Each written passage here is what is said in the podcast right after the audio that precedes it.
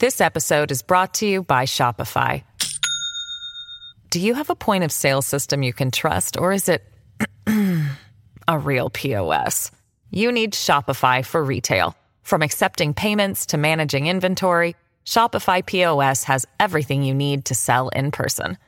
Go to shopify.com slash system, all lowercase, to take your retail business to the next level today. That's shopify.com Fox News radio studios in New York City, fresh off the set of Fox and Friends, it's America's receptive voice. Brian Kilmeade. Thanks so much for listening, everybody. Brian Kilmeade Show, Raging Your Direction. Brit Hume in, uh, in about a minute. Andy McCarthy coming up shortly. We're going to make heads or tails of the impeachment process and also talk about what type of things the president could be looking at in terms of challenges when he gets out of office, including the widespread threats against almost everybody that just worked for Donald Trump. Uh, they accomplished a lot, but it's being overwhelmed by how uh, the president's handled himself over the last six weeks and some of the things that are, have come down the pike since. We'll discuss all that. The president's going to be out and about today. He's going to be talking about maybe some offensive against big tech, who's going out to ban him. He's also going to go to the border in Texas and look at some of the 450 miles of wall, one of his many accomplishments over the last four years. They need, they have enough financing for 720 miles to finish it. You need 1,400 miles, but uh, but Vice President, the vice former Vice President, the President elect will pay a stiff penalty just to not finish a wall that's already been budgeted because this is a contract. So let's get to the big three. Now, with the stories you need to know, it's Brian's Big Three. Number three. We simply cannot stay closed until the vaccine hits critical mass. The cost is too high. We must reopen the economy, but we must do it smartly and safely. Here you go. Uh, Governor Cuomo sounding a lot like this guy named Donald Trump. Why can't we get? Why can't wait? Why can't we wait for the vaccines? Why can't we go back to work? Donald Trump said that. King Cuomo should admit that he, the whole entire time he was doing political posturing, he knew he had to stay open like Florida and Texas, but he shut it down anyway. Number two. Joe Biden should be excited about the fact that he's going to become the president next week and should have a positive message but he is he's a, he's a hypocrite. He says, "Oh, I want unity, but if you want to go forward with impeachment, you know, go ahead." Uh, that, of course, is Senator Rick Scott. The idiocy of impeachment, part two, with days left before he's gone. The House is moving forward with a pocket rocket impeachment of Trump, who admits he did play a role, according to Kevin McCarthy, in the Capitol mayhem last Wednesday. The question if Biden is making it his personal theme to bring the country together, how does this help? Number one. More than a dozen Fortune 500 companies have suspended all political donations, and at least one actually wants the money back from senators who claim that Joe Biden's election was a fraud. Wow, the high tech and corporate chokehold put on conservative Republicans over the last 72 hours is massive, far reaching, and a true threat to our two party system in America. And no, it's not all about Trump. It has to be stopped. But the question is how? Let's bring in Brit Hume Brit, I can't believe the series of events that have taken place over the last uh, four days. I think he'll be with us shortly. And if you think about it, on Friday, turns out Twitter banned, Facebook banned for life the president, as well as temporarily the presidential account. And then the president moved a lot of his followers over to Parler, and they put brought Parler to its knees. So Parler is now to its knees. Amazon has helped destroy that. The president is going to be speaking out against big tech now. I don't know how much power he has through executive orders. I'm not even sure what uh, what the 240 uh, clause would actually do because they'll allow people to sue these big tech companies, which might lead to even more censorship. So that's going to be key. So how are they going to handle it? Now think about this: you are the CEO of Parler, the founder. You're John Matze and you find out that your uh, your company, your app is number one in the App Store, and then you find out that Apple is banning you, Amazon is banning you, and you have to fight for your life to find a vendor to carry you. Here's John Matze, cut one. What's really interesting is uh, that they all did it on the same day, those three, without any prior warning. We woke up on Friday thinking business, well, not never business as usual Parler, but at least as close to usual as possible. We were number one on the App Store. We, we you know, we had seven million, almost seven million unique people on the app that day.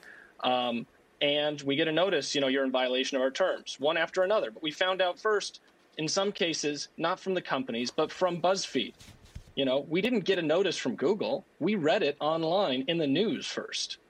And uh, that is shocking. And then after they set that example, you know, we get an email after email. You know, it's almost like you you were just waiting. Who's going to be next? Brit Hume joins us right now to put try to put this all in perspective. Fox News' senior political analyst. Hey, Brit, this is so beyond Parler. Uh, when you freeze out the president as a Twitter follower and Facebook, it even got Angela Merkel's attention. Not exactly a fan of the president. It's a bad road we're on, or am I overstating it? No, I think you're right, Brian. I think this is dangerous business here in the sense that these uh, these companies um, that that Twitter, Facebook, uh, those that provide the support they need to, to wit Amazon and other providers of you know, servers and so on. Um, these are supposed to these these uh, programs, Twitter and the rest, are supposed to be basically open forums, and that's why they have protection from uh, legal risks that that actual publishers face. Which is to say that you know they, if somebody posts a libelous comment on Twitter or Facebook or somewhere, um, the person who posts it can be sued for libel or slander, uh, but the platform cannot. So they enjoy these legal protections, and it's a good idea for them to have that to to, to make open forums even possible. Yeah. But but but at the same time, if they want to do that and pose as open platforms, they can't then be discriminating on the basis of content, which is what they're doing. Now, look, nobody is in favor of you know exhortations to violence. Um, and you know, you take a, an app like Parler, which is you know now been basically shut down. It's very clear from from everything we we read about this that that Parler was making an earnest effort to try to keep up with the kind of content that no one would favor, which is to say, you know, out and out exhortations to violence and mayhem. Um, and and Amazon had signaled to them that, that they were good with it with the efforts they were making. And then suddenly, out of kind of out of nowhere, uh, they shut them down. So there's something something obviously wrong here, and I think these big tech companies are are playing with fire because I think you know they have this regulation that protects them. Uh, and there's a there's a disposition in Congress in both parties to strip that away, which right. would basically be the end of them, which well, would be regrettable but that's what they're that's what they're looking at if they're not careful. So, in layman's terms, this 230 clause, if it was put into effect, it would it would allow people to sue Facebook and Twitter about what they're putting on them. So, if someone's writing something about Brit Hume or me and or threatening violence, I could sue Facebook if this if this 230 protection is eliminated. That right. might make it even more restrictive, don't you think? Could you see? I do think it would be regrettable. On the other hand.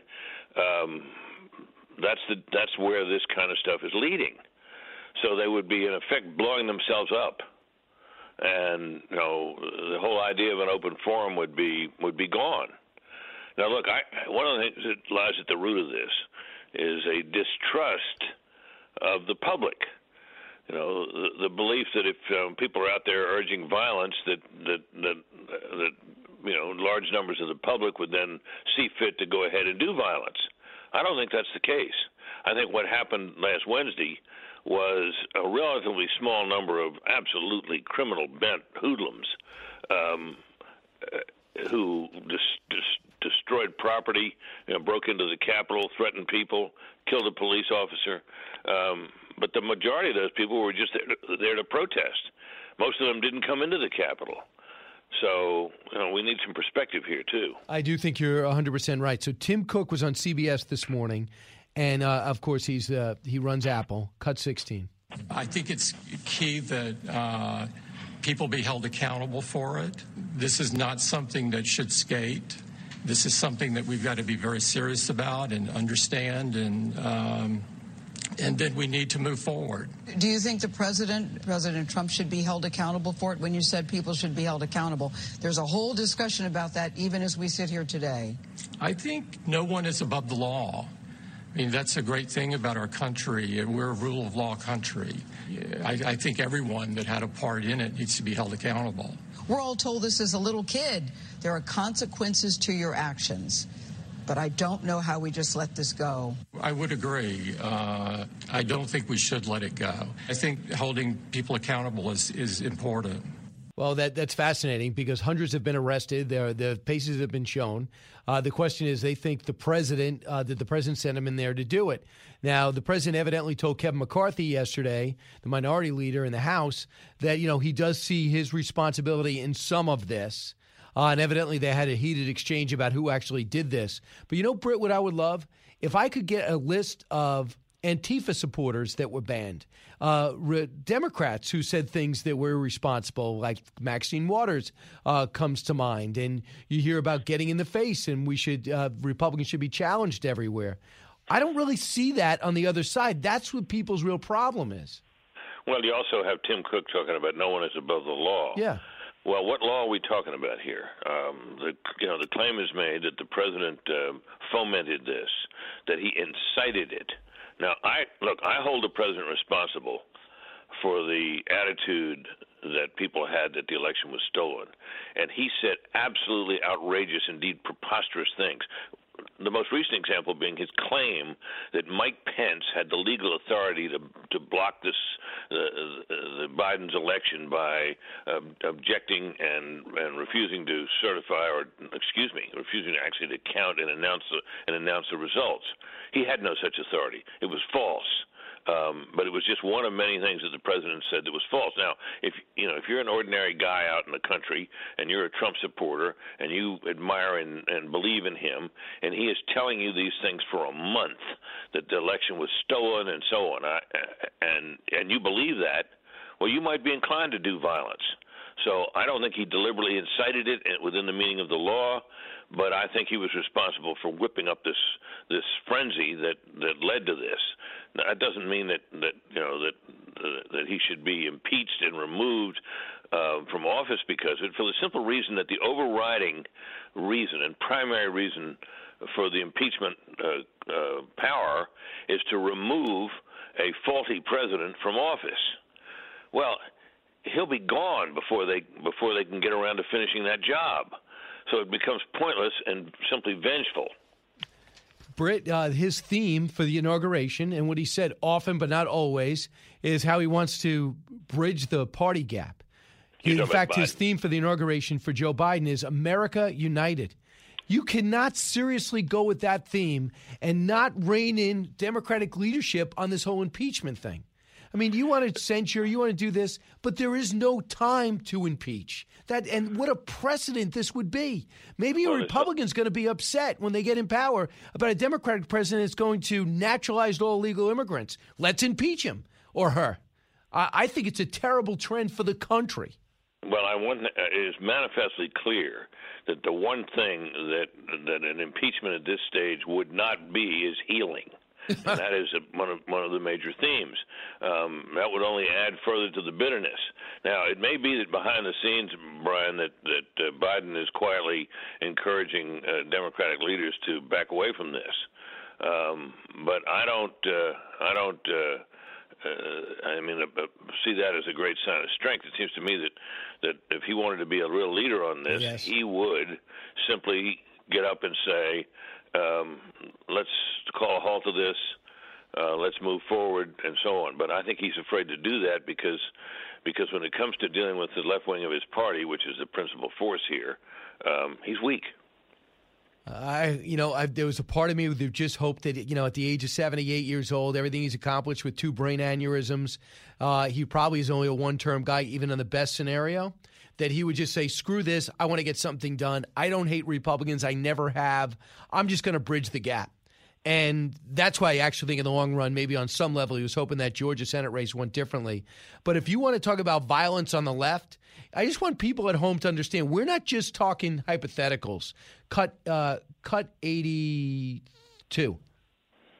You cannot be civil with a political party that wants to destroy what you stand for, what you care about. You'll see anybody from that cabinet in a restaurant, in a department store, at a gasoline station. You get out and you create a crowd, and you push back on them. And it goes on. I could go on for another a minute. We don't have that much time left in the segment. But if they just started doing it on both sides, I think it, that would show uh, give a little credibility. Final thought about where this is going today?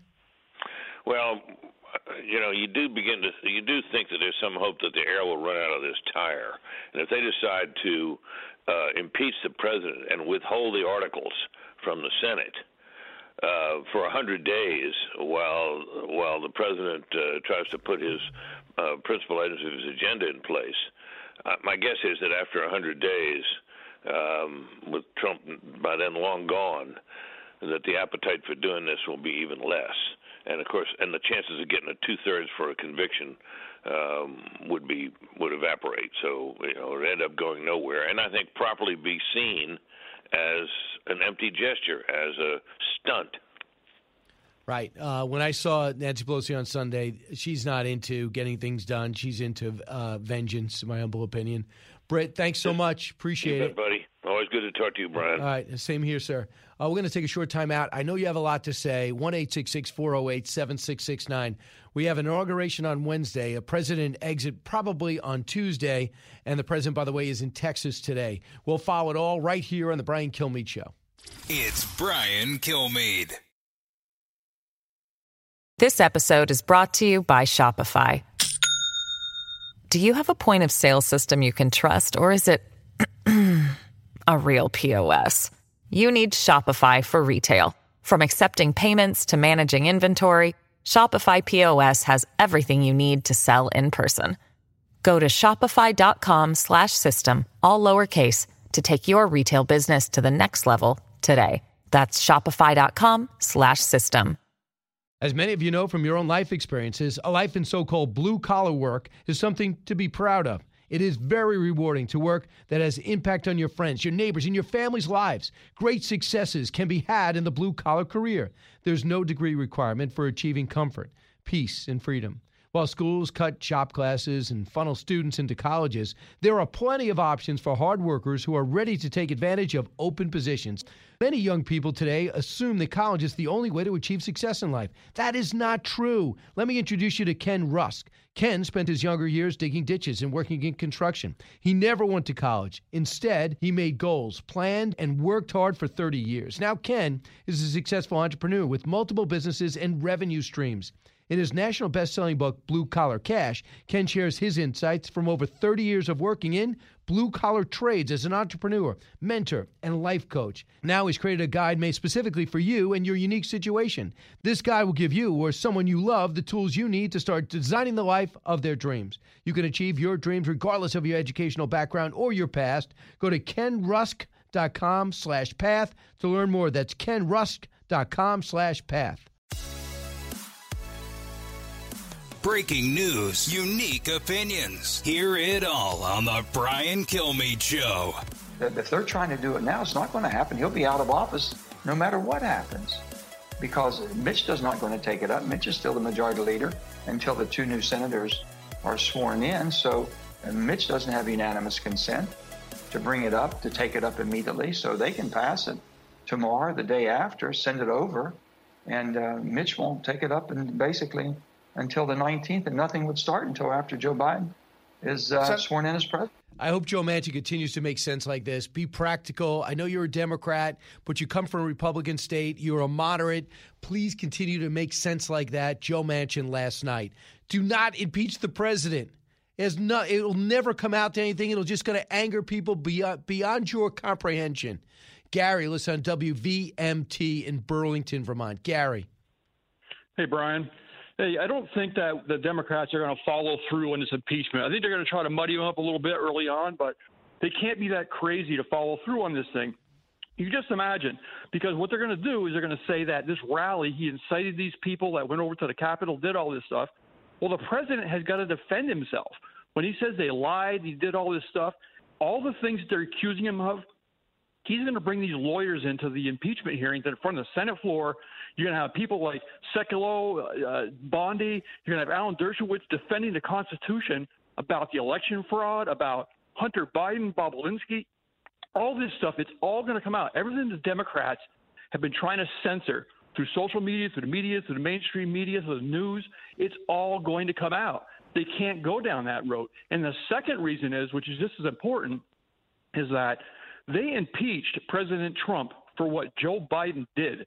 So if, if they're going to go down that road again and make fools of themselves, how on earth are, is that House not going to be able to impeach Joe Biden for the very things that he actually did that they impeached President Trump over? Well, uh, not exactly, but I know what you're saying. Uh, One eight six six four zero eight seven six six nine. Andrew McCarthy will be with us shortly. We'll go to the legal end of this, uh, and then hope people understand in Washington, this place is ready to blow. You got to calm it down, and impeachment will only heat it up. Fox Nation presents podcasts Women of the Bible Speak. I'm Shannon Bream, host of Fox News at Night and author of the new book, Women of the Bible Speak The Wisdom of 16 Women and Their Lessons for Today. Subscribe now on Apple Podcasts, Spotify, FoxNewsPodcast.com, or wherever you download your podcasts.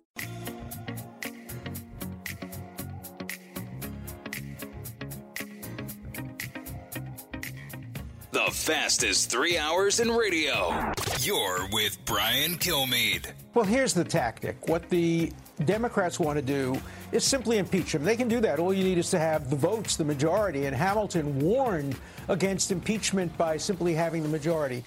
But they don't want to actually bring him to trial. They just want to have the accusation hanging over him. It would be like a prosecutor indicting somebody for a serious crime and then saying, but we're not going to give you a trial where you can prove your innocence. Some Democrats are saying, well, we'll give him a trial, but only after he's left office. But there's no jurisdiction. Congress doesn't have the power to try anybody unless they're in office. Yeah, and Alan Dershowitz has volunteered to help the president. The president has not called him back. Rudy Giuliani is fighting to prevent disbarment in New York, but he'll probably be there. Uh, and I think Pat Cipollone will be there too. I'm not sure if the president actually needs an attorney and they go ahead with impeachment tomorrow. Andy McCarthy wrote a book all about impeachment of the president. It's called Ball of Collusion, the plot to rig an election and destroy a presidency. That was more about the Mueller report. But as you're doing your book tour, Andy McCarthy, out comes the Ukraine story. So you had everything at once. Yeah, it's it's uh, it's it's really, you know, it, it's funny, Brian. I I uh, did a podcast at National Review right before I went on, right before Christmas, and uh, Rich Lowry and I were talking about well, by the time we get back after New Year's, this will all be behind us. yeah, not close. Sure. Uh, yeah, not close. So, Um, so they're going to but, move uh, you know, ahead look, with articles of impeachment. Do you like the, these articles? Are they effective articles of impeachment? No, I think you know this is really terrible because putting aside uh, Alan Dershowitz's objection, which I, I'm not in his camp. I'm in the camp that thinks that you can impeach somebody after they're out of office. But I think his argument's a very it's it's a strong one. Um, I just don't um, doesn't persuade me, but it's a close call. Um, but first and foremost, if you're going to do impeachment, I think it has to be real impeachment. So what we have here is a politicized document. No kidding. There's absolutely no. I mean, inciting insurrection. That's not. You know, we have a situation, Brian, where people on both sides of the aisle are repulsed by what happened last Wednesday and the president's role in it. It should be a very simple thing in a way that defends the Constitution to write the president's misconduct in a way that accurately describes it. But by calling it incitement to insurrection, the Democrats, first of all, are introducing a legal issue about whether this is really incitement or not. It doesn't come close to qualifying as incitement. Uh, I tried an incitement case, so I know. Um, it doesn't come close to trying uh, to establishing the federal crime of incitement to a crime of violence. Uh, now, you don't have to have all the qualifications for a crime and an impeachment, but it introduces an unnecessary legal issue. And then, even worse, insurrection. You know, these are the same Democrats who told us the rioting that we had all late spring and summer was peaceful protest and an uprising, and they got all hot and bothered when the president uh, threatened to invoke the Insurrection Act to quell the violence because they said that was utterly inappropriate. Now, suddenly, they think this is an insurrection, and the only difference is these are their political adversaries rather than people they like. So they're politicizing the notion of what an insurrection is. And there's a causation problem because you can easily agree that the president wanted thousands of people to march on the Capitol and scream things like stop the steal and all that other nonsense. That doesn't mean he wanted them to storm the Capitol and he wanted people to get Yeah. killed. And, and that's ridiculous. So why do this in the way of describing it as incitement to insurrection when that's only going to prompt a lot of legal and political wrangling under circumstances where you could easily get bipartisan agreement on what happened here. That's number one. And number two, this whole idea, as Dershowitz was just the, clip that you played from him, what he was just explaining, this is not impeachment, it's a game. Pelosi is saying, let's have the vote on one day because it's so urgent we can't have all the due process we've always said was necessary in an impeachment investigation. But then the urgency isn't so much that we need a Senate trial. So what she's going to do is stick the uh, article of impeachment in her back pocket, not appoint uh, impeachment managers, not send it to the Senate where the rules would require a prompt trial, and then they'll wait maybe till May, maybe after that at some politically opportune time when it's good for Biden and Schumer and the rest of them uh, to suddenly conduct a trial. So that's that's a political exercise. It's a stunt. That's not an impeachment. And, and plus, he's not going to get to. Not going to. You know, it doesn't seem like he's going to get sixty-seven votes. Right? You need two thirds. Correct? Well, I don't. Your chance, of, yes, you do need two thirds in the Senate, not in the House, but your chance of getting two thirds in the Senate, if it's an obvious political game, yeah. rather than if you would, if you were actually in good faith saying we need to do this urgently because the Constitution needs to be upheld because the president undermined our electoral process and aided and abetted what turned out to be an attack on the people's house uh, and the people's representatives doing the people's business. Um, I, I, I couldn't object to that if it was described accurately. And if you said we need to do it instantly because this cries out for condemnation, okay, well, fine. They're they're running the House. They got elected. They're entitled to do that. But then do it for real. You know, do it urgently in the House, and then get it right over to the Senate for a trial. Right, Andy. So Chuck Schumer said, "Well, uh, they're not going to get this case from the House, assuming they say he's impeached in the House with a simple majority. They're going to get until January 19th. The president, the new president's inaugurated January 20th. He'll be at Mar-a-Lago if after Joe Biden decides, gives the green light to his caucus if they need it, to go ahead and do the impeachment. While we're in the middle of a pandemic, can't get the vaccines out, uh, we have myriad of threats, and the president, this new president, wants to talk about bringing America together. It doesn't seem to make sense. But Chuck Schumer's got a plan. He's reportedly exploring using a resolution in 2004 to reconvene the Senate in times of emergency to allow for a potential trial immediately after articles of impeachment are sent to the Senate, which would be on Thursday. I understand that that would need Mitch McConnell to sign off on it. What could you tell me about this? Well, I, you know, number one, I don't think he's, I don't think he's going to be able to do it. As I understand the rules, because the Senate is in recess, you need unanimous consent to get them back uh, in order. Which means if any one senator objects to it, they're not going to be back until the 19th.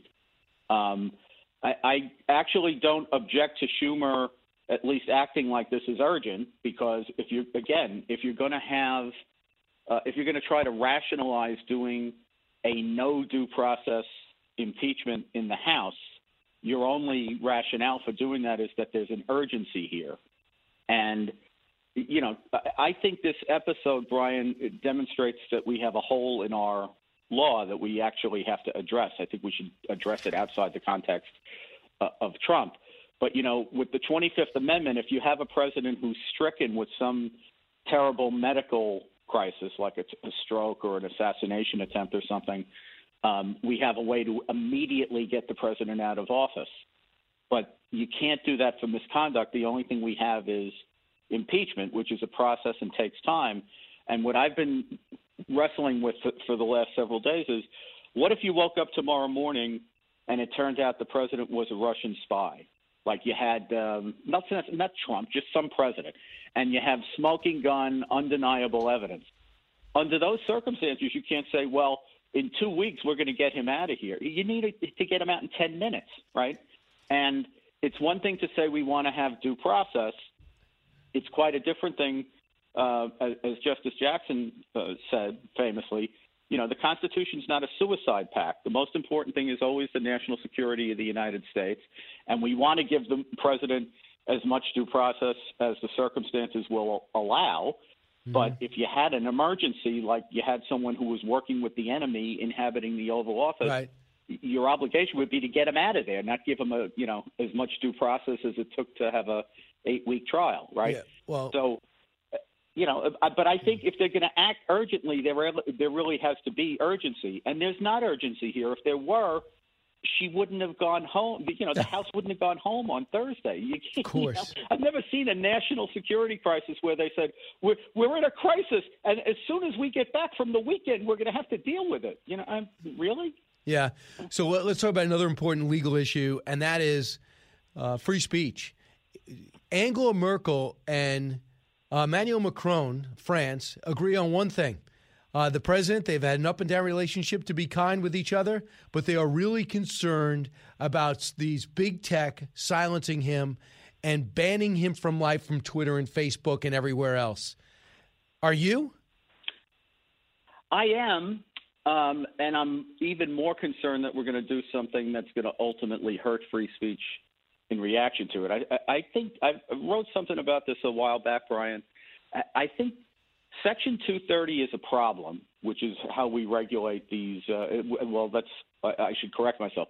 We don't regulate them. That's a that's a misunderstanding. Everybody thinks that you know we have this big regulatory scheme on these uh, big tech companies.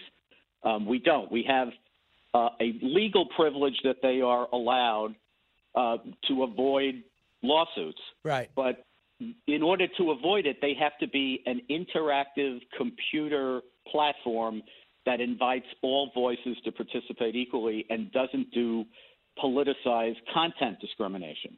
And the, where these guys fall off the map is they're obviously left wing websites that are pretending to be interactive computer services. There's nothing wrong with being a left wing website. I work for a conservative website. But the thing is, I'm subject, you know, we're subject to lawsuit if we don't, you know, if we libel people or if we do, you know, all the things that you can be sued over. And they're not. They shouldn't have that privilege if they're going to engage Right. in content discrimination. If you want to be a, a, a platform, then you can't discriminate based on your politics. If you want to discriminate on your politics, that's fine, but then you don't you shouldn't get a legal privilege against lawsuits. Thank you. Parler got shelved by destroyed by Apple and Amazon and Google all combined to deny them a right to ex- a, a way to exist. So they have filed a lawsuit against Amazon accusing the company of an antitrust violation after they were cut from its web services.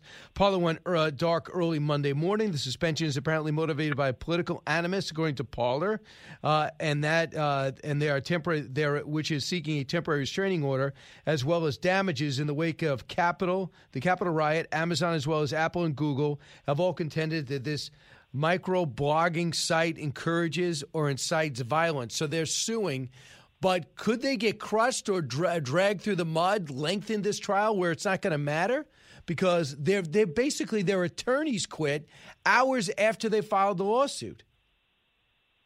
Yeah, well, that's you know, look, it's a big problem. We saw it in connection with uh, President Trump's lawsuits during the election. I didn't think the lawsuits were very colorable, but the idea that people were putting pressure on lawyers just because they were willing to represent the president of the United States was unbelievable. I mean, when when these guys thought that when Al Qaeda guys were being held as enemy combatants at Guantanamo Bay, there was a line of lawyers from Cuba to New York City of lawyers who were willing to, for free, represent America's enemies at Guantanamo because they said our system demands that everybody has the right to counsel, which isn't even true, by the way, outside the criminal context. But be that as it may, why it was necessary for terrorist enemies of the United States to be represented by counsel, and no one was supposed to criticize any lawyer who volunteered his services to the enemies of the United States at wartime, but it's okay to harass people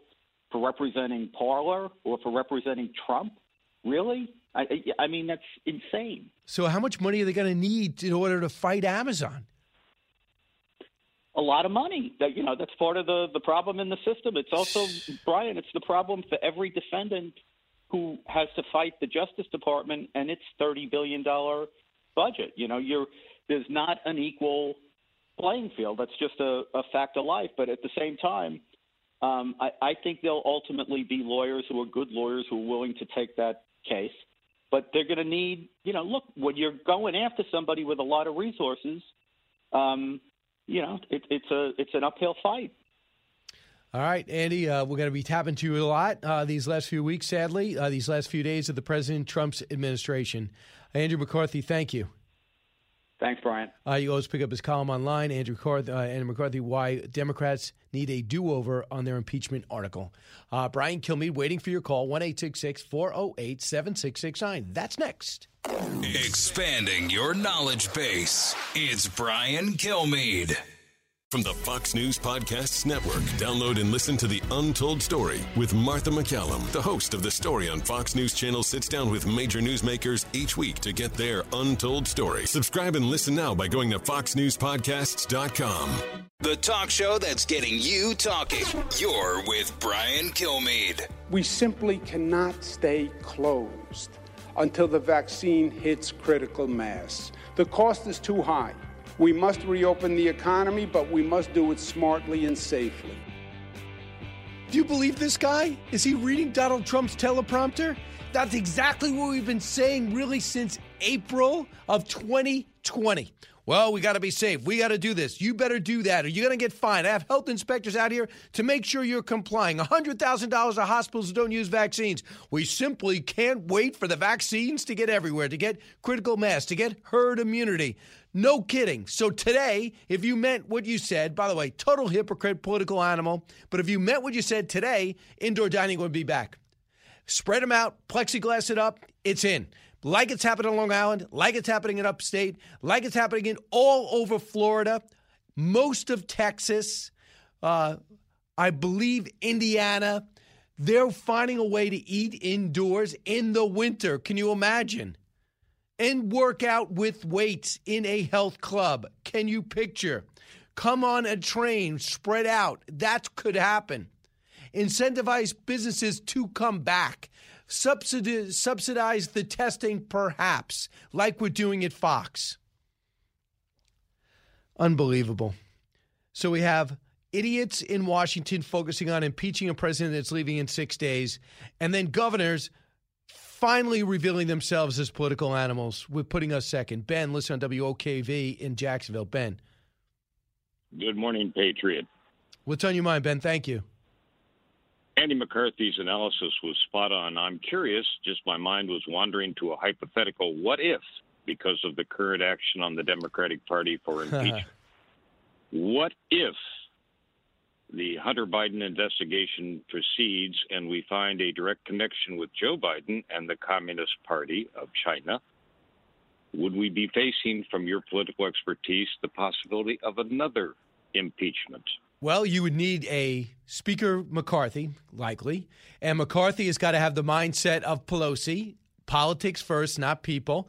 And they got to go see, let's say Joe Biden was doing something really unsavory with China, the Ukraine, uh, the Moscow mayor, Kazakhstan, just like it was rumored that Tony Bobulinski mentioned. And it's all revealed in that laptop and it's empirical evidence. Kevin McCarthy would have to bring that to Congress, make sure it is urgency, make sure it applies, and then make sure that he has the votes in the Senate, which we know he never is going to have. We're never going to have 67 votes with just uh, one party. But it's got to be so overwhelming that they got to go go. But guess what happens? If it's really bad and McCarthy brings it forward, we have a three months distraction and like Clinton and like Trump, something cataclysmic will be taking place, and we will have our focus on the wrong thing. For Clinton, it was Al Qaeda. For the president, it was the pandemic. Just wait what other crisis Biden will be dealing with and distracted from. So I think about the country first. I hope no more impeachments. From the Fox News Podcasts Network. I'm Ben Domenech, publisher of The Federalist, and I'm inviting you to join a new conversation with the smartest thinkers out there about the country and where we're going. Subscribe to the Ben Domenech Podcast. Subscribe and listen now by going to foxnewspodcasts.com. From the Fox News radio studios in New York City, giving you opinions and facts with a positive approach. It's Brian Kilmeade.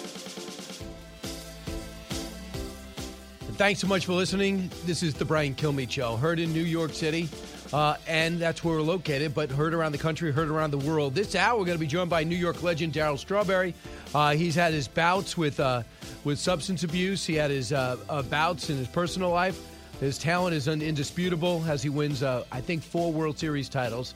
But what he's done to turn his life around, he wants to share with you. Is called Turn Your Season Around, and he's going to be joining us at the bottom of the hour. It's always great to talk to him. And Stuart Varney uh, will do a simulcast. We'll share each other's audiences if that's okay. We'll go on the number one and fastest growing station in all of cable, the FBN, and Stuart Varney will be simulcasting with us. And we're also going to be uh, taking your calls, 1 408 7669. The President of the United States shortly is uh, going to be hopping on Marine One or actually just did. He was uh, scheduled to depart Marine One. I imagine it happened already. And he'll be heading down on Air Force One uh, to Valley International Airport in Texas, where he's going to be visiting the border wall. We got 450 miles built. There's enough money for 720. My hope is the President of the United States, uh, the new one, will do this because there are penalties to pay for not. Contracts are signed and Mr. President elect, it helps the country to secure the border and eliminates an obstacle, pun intended, into getting some type of comprehensive immigration reform. So let's get to the big three. Now, with the stories you need to know, it's Brian's Big Three. Number three. We simply cannot stay closed until the vaccine hits critical mass. The cost is too high.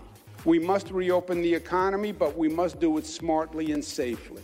Uh, yeah, we can't wait for the vaccine. We have to get back to work. Who does that sound like? Donald Trump, right? Now it's King Cuomo. More proof it's all about policy, not people, and it's never been anything but.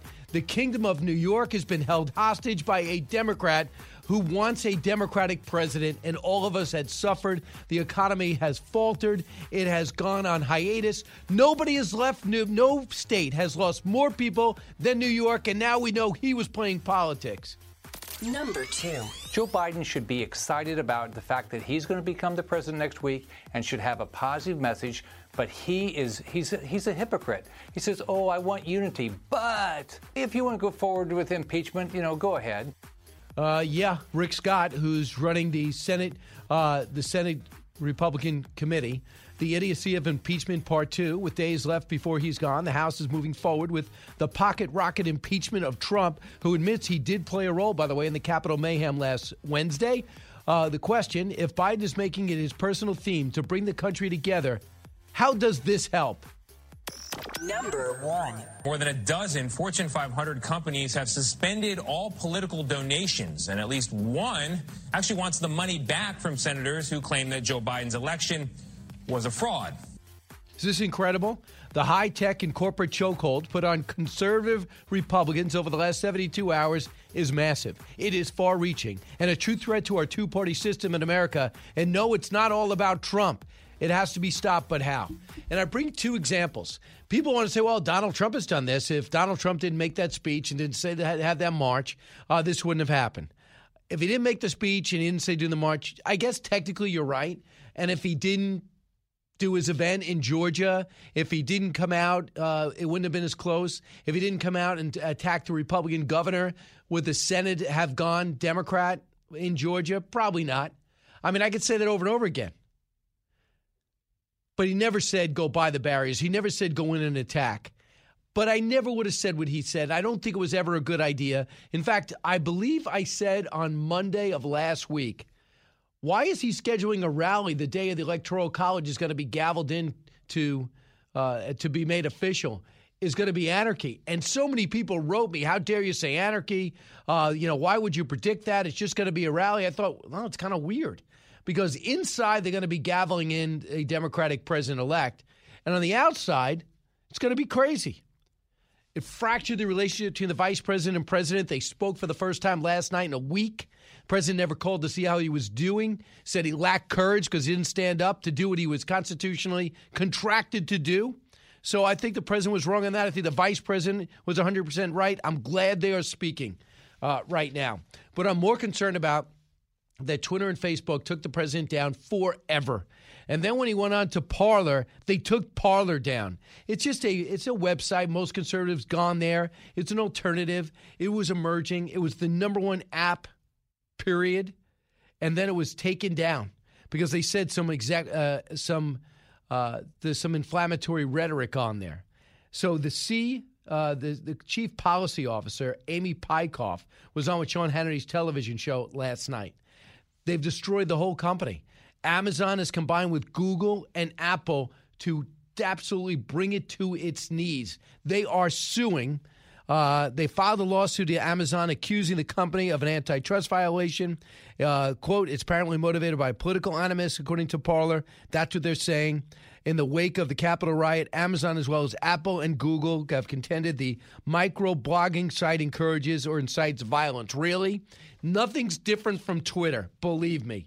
Here's Amy, cut four. You know, there is a difference, of course, between so called hate speech that would otherwise be protected by the First Amendment and speech that incites violence or threatens, which is not protected by, by, the First Amendment. So, of course, we want to remove it. And so we agree with Apple and Amazon that it is desirable to remove it. What we disagreed about was whether the first resort and, especially it wouldn't be any resort for us in a normal situation, would be to subject people to 24 7 surveillance, to doing all of the data mining that the other platforms do. That was not part of our monetization model. Uh, we think surveillance is contrary to the spirit of the Fourth Amendment. If you have particularized suspicion about somebody, that's when you surveil. That's when you get information about them, have a search warrant, et cetera. Hmm. So they're fighting, and I hope they win, uh, but they can't do the infrastructure and the cloud structure to get something up and running quickly. Amazon has made sure that they're the biggest, I think, in the world.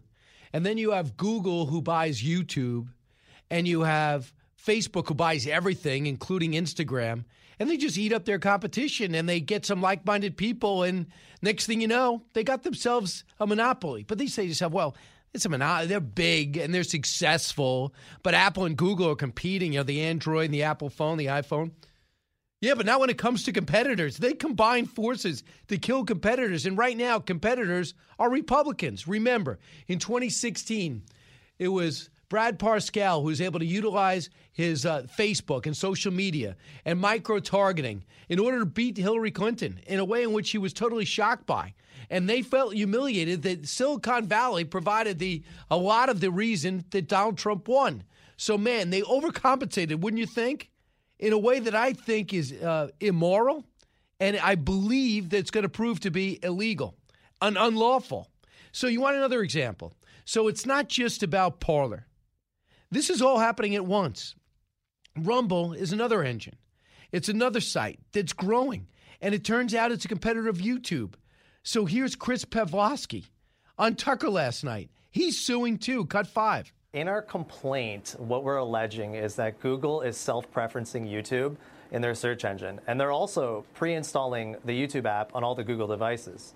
And specifically and uniquely within the complaint, and is very unique to, to us, is that we were able to uh, show that Google has redirected about 9.3 up to 9.3 billion visitors from uh, to YouTube instead of having it to Rumble. If those visitors had landed on rumble.com, we would have generated over 100 million uploads on our platform, which would have resulted in damages well above in excess of $2 billion.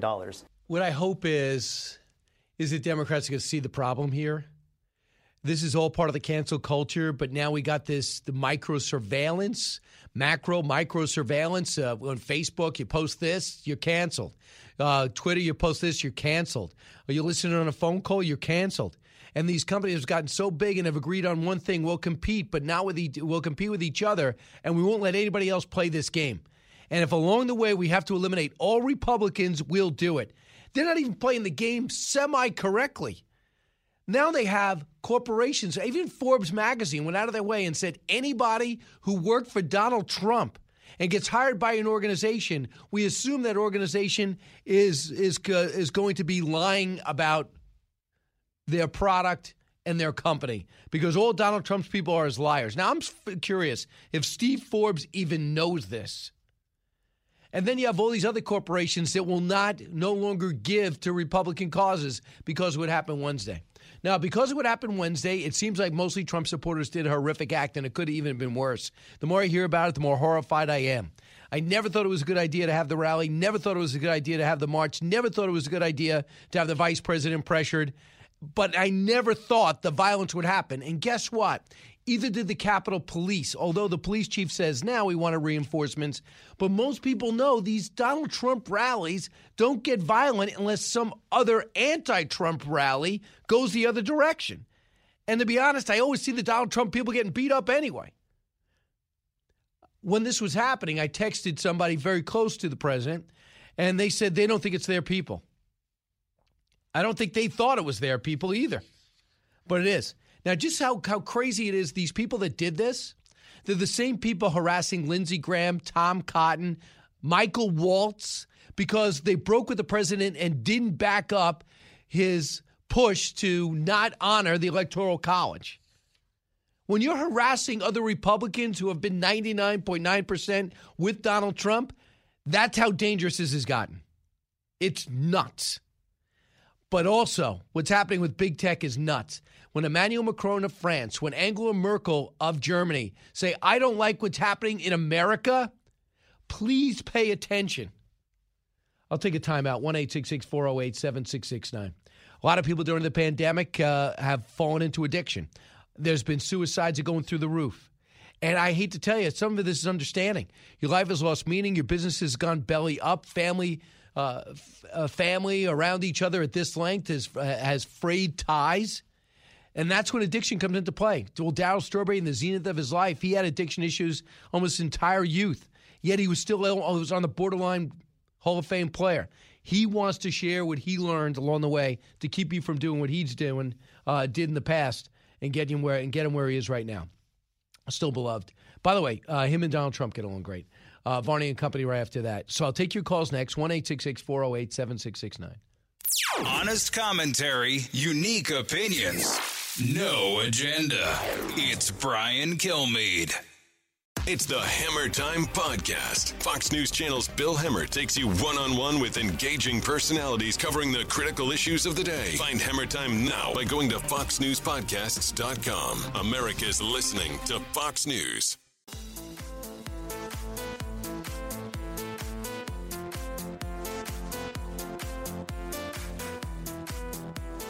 He's so busy, he'll make your head spin. It's Brian Kilmeade. You know, we live in this cancel culture of people erring and doing wrong, either on purpose or by accident. There's a, a, a less forgiveness in our world. I think we're unfortunately in a coarser environment. I think our societies have become harder and less um, understanding, less tolerant, less forgiving.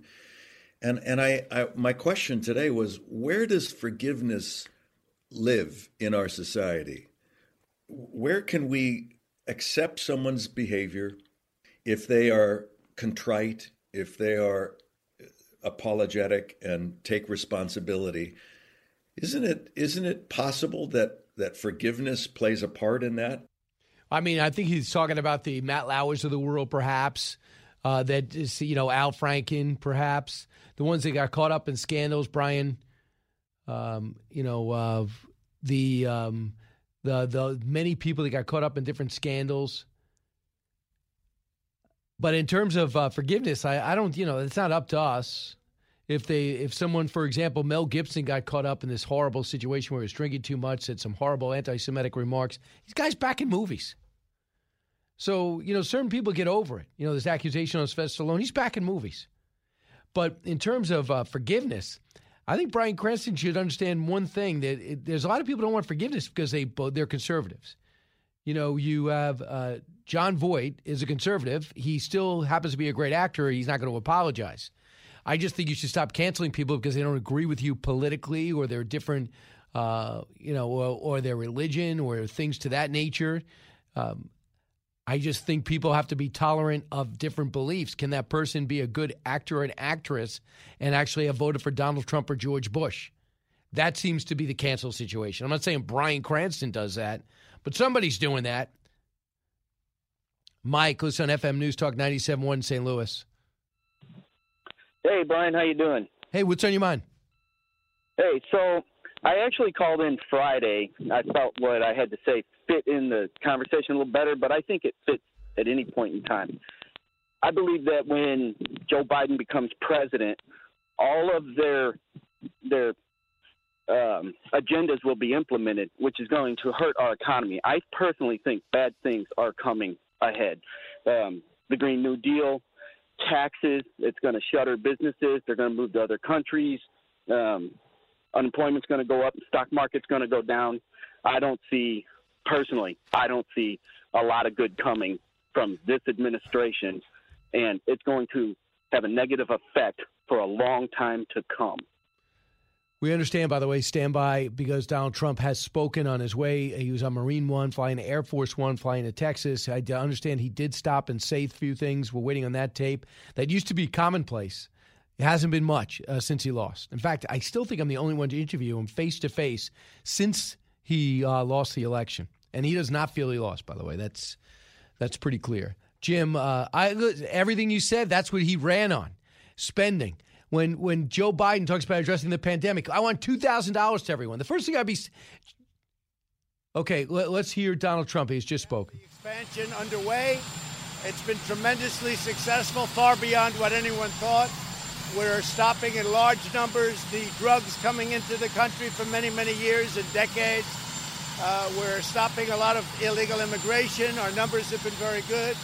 There does seem to be a surge now because people are coming up some caravans are starting to form because they think there's going to be uh, a lot in it for them if they're able to get through, but we're able to stop it. The wall has made a tremendous difference. I think some of you are coming with me, but the wall has made a tremendous difference on the southern border. Uh, as far as this is concerned, we want no violence, never violence. We want absolutely no violence. And on the impeachment, it's really a continuation of the greatest witch hunt in the history of politics. It's ridiculous. It's absolutely ridiculous. This impeachment is causing tremendous anger, and you're doing it, and it's really a terrible thing that they're doing. For Nancy Pelosi and Chuck Schumer to continue on this path, I think it's causing tremendous danger to our country, and it's causing tremendous anger. I want no violence. Thank you very much. Thank you, everybody. So the president made that clear. He wants no violence. Also, that would have been about, he probably would have tweeted 20 times since this whole thing started. So, and he does have a good point. What's different? What's different about this? Well, the different was the insurgent. It could have been a lot worse. As bad as it was, could have been worse. Five have lost their lives. That's different. But you have to keep in mind, too, what makes it different? It's impossible to execute, and it doesn't help the country. People are letting off steam, but this is going to get other people steamed up. Brian Kilmeade Show. Don't move. Varney and Company coming up shortly, and then more of your calls in between. Darryl Strawberry is next. Living the Bream is a podcast hosted by Fox News Channel's Shannon Bream, sharing inspirational stories, personal anecdotes, and an insider's perspective on actions and rulings from the High Court. Subscribe and listen now by going to foxnewspodcasts.com. America's listening to Fox News.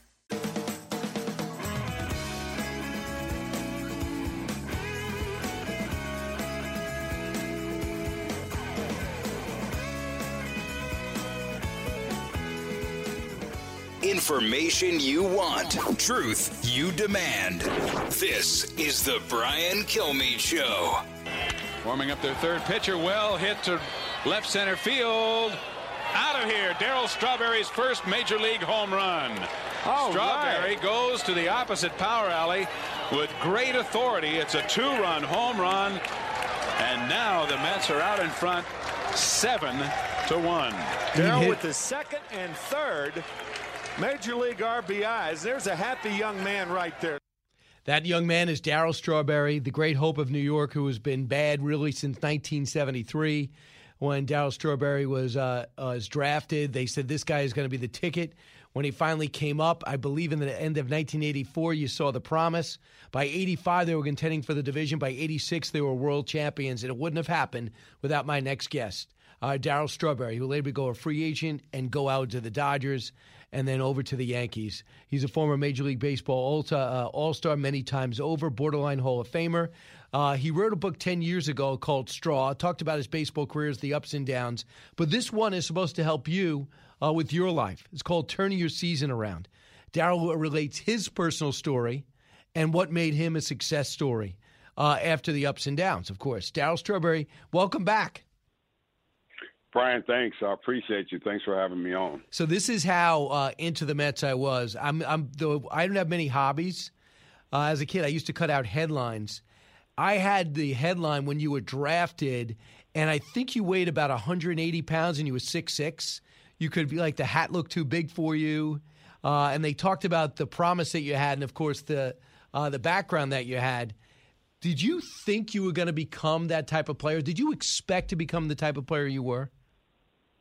Uh, yes, I did. Of course. I mean, I expected that because, uh, you know, coming coming up and growing up in a, in, in a broken situation uh, gave me a, a great deal of pain. And when I was in pain, I was hurting. So I used my pain uh, to make myself great and believe in myself as a young kid. And and I knew that it was going to lead me into a baseball career because when I was about 13, 14 years old, I used to look at the television and watch the Dodgers and the Cincinnati Reds play, and I saw Pete Rose play, and I saw his uniform, and I said, "Man, this guy's a baseball player. I want to play baseball. It's exciting." So I started pushing myself and driving myself to uh, be the best at it because you know my father had rejected me and beat me and said I would never amount to anything. So I wanted to prove him wrong. So I went into uh, focusing on baseball and had all kind of coaches come along in my life, good coaches who saw my potential and they helped me fulfill the promises over my potential and made me into a great baseball player. So you played pro from 83 to 99, 17 major league seasons, 335 home runs, four world titles, and a lot of high profile ups and downs. So your upbringing uh, in inner city Los Angeles, anything but easy. What your dad, you said, would beat you? Yeah, my dad was a raging alcoholic, and he would come home and, you know, any little infraction you did, he would uh, make you take your shirt off and lay across the bed, and he would beat you with an extension cord. And he had a lot of issues. Um, his dad was alcoholic. Uh, from finding out, and he did the same thing, watching his dad beat his mother in front of him.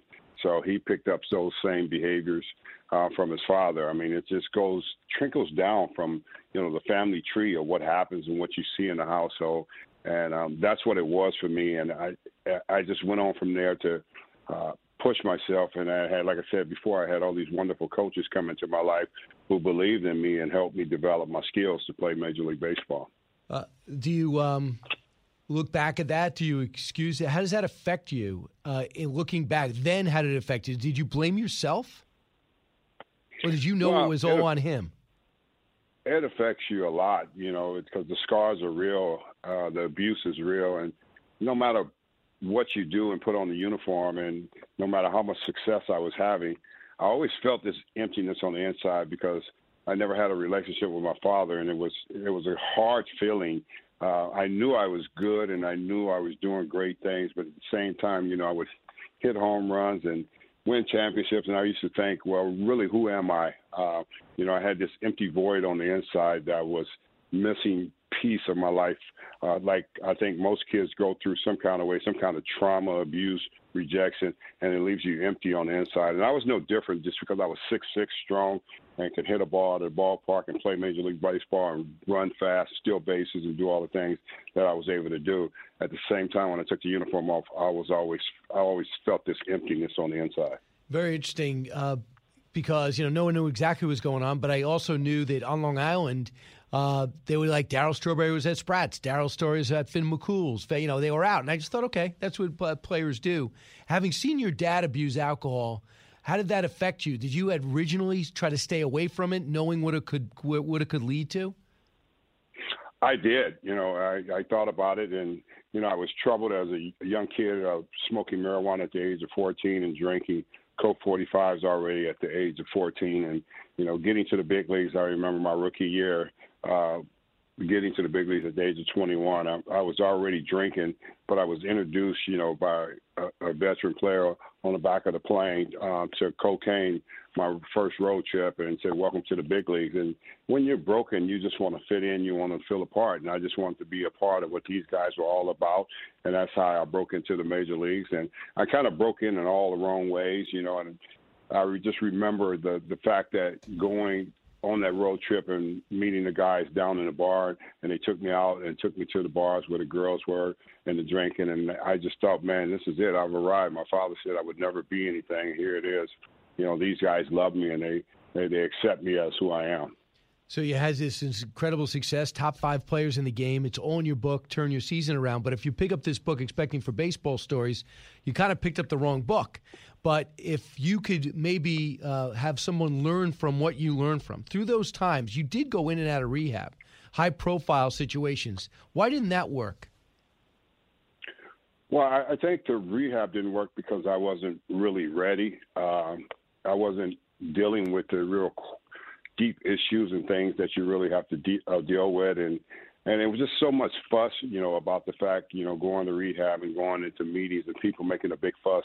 Darryl Strawberry's got problems, and people wanted autographs and pictures when I was at at the meeting. So I, I really could never find myself getting comfortable and getting well, and it, and it just didn't work. And it wasn't until you know I was uh, just at the bottom of, of my life, you know, down in South Florida, using using cocaine, smoking crack, and shooting dope. And, and my girlfriend was Tracy at the time. She came into my life, and and she would be the one eventually grab a hold of me and say, "This man is sick. He needs re- he needs help." You know, and everybody's looking at him for being a star. And she came into my life, and she would eventually lead me uh, back to the Lord, and that's when things really started to change and move forward after all the drama and headlines and headaches I went through. So, of all the rehab, all the therapy, the thing that did it was religion. Yes, it was. It was my faith. She led me back to the Lord, and I sat in church for seven years and got discipled. Went through the discipleship of learning who God was, because Tracy was on the road with God. She had a relationship eh, with Him. She she still does today. Uh, she used to get up every every back then. She get up at five o'clock, five thirty in the morning with God. She's still doing that today, and I just wasn't doing those kind of things. And I I watched her and learned that faith come by operating. You have to get involved, and it's just not overnight miracles. And when I went through that process and got discipled, then that's when my faith faith started to occur because I started to know who God was. I started to know the principles, and I started living by them. And that's that's the big challenge for people is can you live by them without going back to your old ways? And everybody thought I'd be going back to my old ways, but it's been 18 years. My former teammates and players thought, well, he'll be back. You know, he's um, talking about he found God. But I've been on this journey now, Brian, for 18 years, and I haven't looked back. Well, believe me, most people who know you pull for you. So I hope you don't feel the negativity where people hoping you fall because I don't get that at all. One guy that you always credit is George Steinbrenner, right? At the end of your career, he said, I, w- I want this guy. He remembers how you uh, overshadowed the Yankees in the 80s. But when it came to the 90s and those great Yankee teams, you were very much a part of that. I was, and I, I was so forever grateful for the boss. You know, just a kind-hearted man. Um, just love people. He didn't he didn't see people as you know problems. He see people with trouble that need help. And I was one of those particular people that he did help, and he did so many people like that. I'm forever grateful for him, and you know the Yankee family, and, and how they treated me and treated my family, and who I was, and still to this day, um, they still treat me the same way.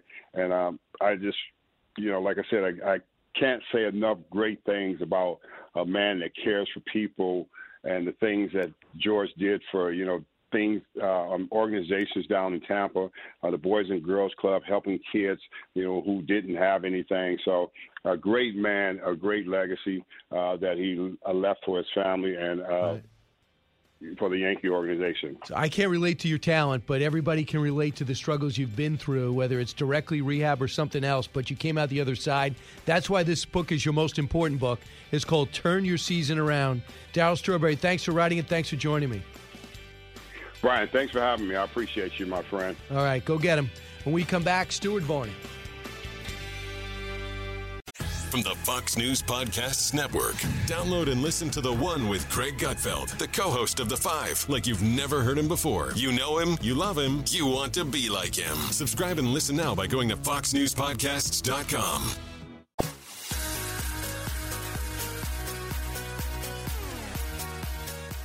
Now, the Brian Kilmeade Show joins Fox Business's Varney and Company with Stuart Varney, live on your radio and on Fox Business. Here's Brian Kilmeade. Yeah, so it's always fun to go on FBN. You know, you can see us on Fox Nation all the time.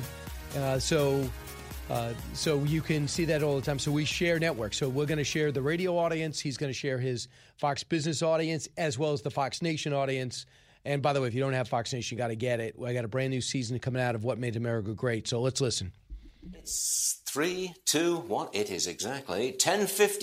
You know what that means? That means Brian Kilmeade joins us. All right, Brian, good stuff for you today. I want your reaction to New York Governor Cuomo's, what I think is a complete reversal on opening the economy. Bear with us, uh, Brian. I know you've seen this. For our viewers, roll tape one more time. We simply cannot stay closed until the vaccine hits critical mass. The cost is too high. We must reopen the economy, but we must do it smartly and safely. All right, Brian Kilmeade, have at it. That to me is a total reversal. That is called Ron DeSantis in April. That is called President Trump in March. We'll close for three weeks. We'll open right back up. We got to open up our country. We got to open up our country. It didn't say go out and have a, a, a, keg party. It said do it responsibly. Been back and forth to Florida three times. Going to go again uh, shortly for another shoot.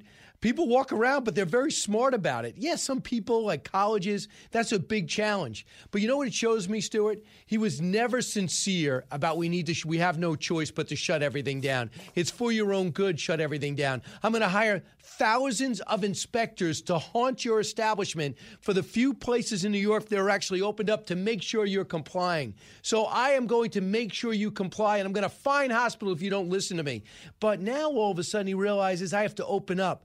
He's about to get a handout from Joe Biden, and he wants to open up at the same time. Think about this, Stuart. How different would New York City look right now if he was out there rolling up his sleeves in the spring and summer, asking Mr. and Mrs. Johnson at that deli or at that gym or the bodega and say, What do you need to open up? Can you put some plexiglass up here? What do your kitchen help? How are you spreading it out? What about your deliveries? Think about how calling up TD Bank and saying, What's it going to take to get your employees back? What if I provided some money for testing so you could do it every other day? Yeah. What if you staggered the way you came in? Think about how different we would look. That's what he's going to do now. And I would contend the reason he didn't do it is, I'm concluding, my my thoughts is because that was an election year, and the last thing he wanted was four more years of Donald Trump.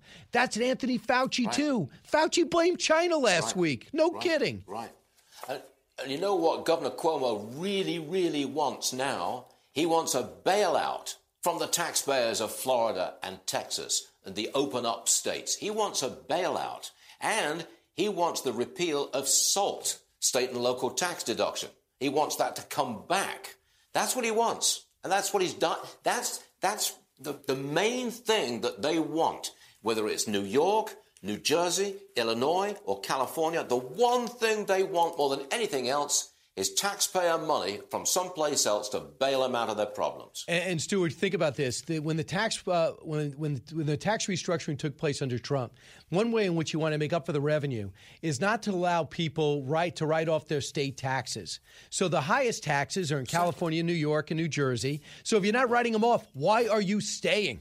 Why are you keeping your business here? But they needed revenue to replace the decrease in corporate uh, in corporate tax money and the decrease in middle and lower tax money that was coming in. So they said, okay, this is where the revenue is going to come from. Now he's writing checks on overdraft to people at two thousand dollars rather than push him uh, push out to make sure people needed it and may, maybe stand the economy up so we can work our way out of this. And then they're going to take away one uh, area of revenue stream by putting the salt tax back. But people are leaving anyway way. It's a miserable place to be now. He has ruined this state. And the stats don't lie. More people are leaving New Jersey and New York than any other state in the union. The only t- reason Gavin Newsom has a reason to smile over the last two months, he's losing a race he never wanted to contend for. But he's losing a lot of people, too.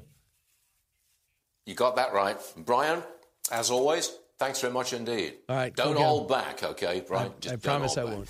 Next case. All right, uh, let's go back to the phones. Robert, listen WCHV in Charlottesville, Virginia. Hey, Robert. Hey, Brian, how you doing, sir? Good.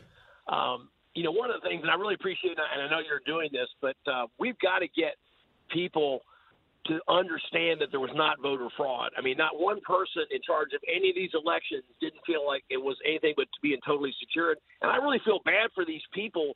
I mean, they're, they're going to lose their jobs. They're going to lose, maybe go to jail because they really believed Trump and the voter fraud. And it's just, it's it's ridiculous. It's a couple of things, Robert. It's a couple of things. So you and I weren't there. I couldn't tell you what's going on in every county in Michigan or Georgia or uh, Arizona or um, you know any other contentious place, any of the 14 battleground states. I can't tell you.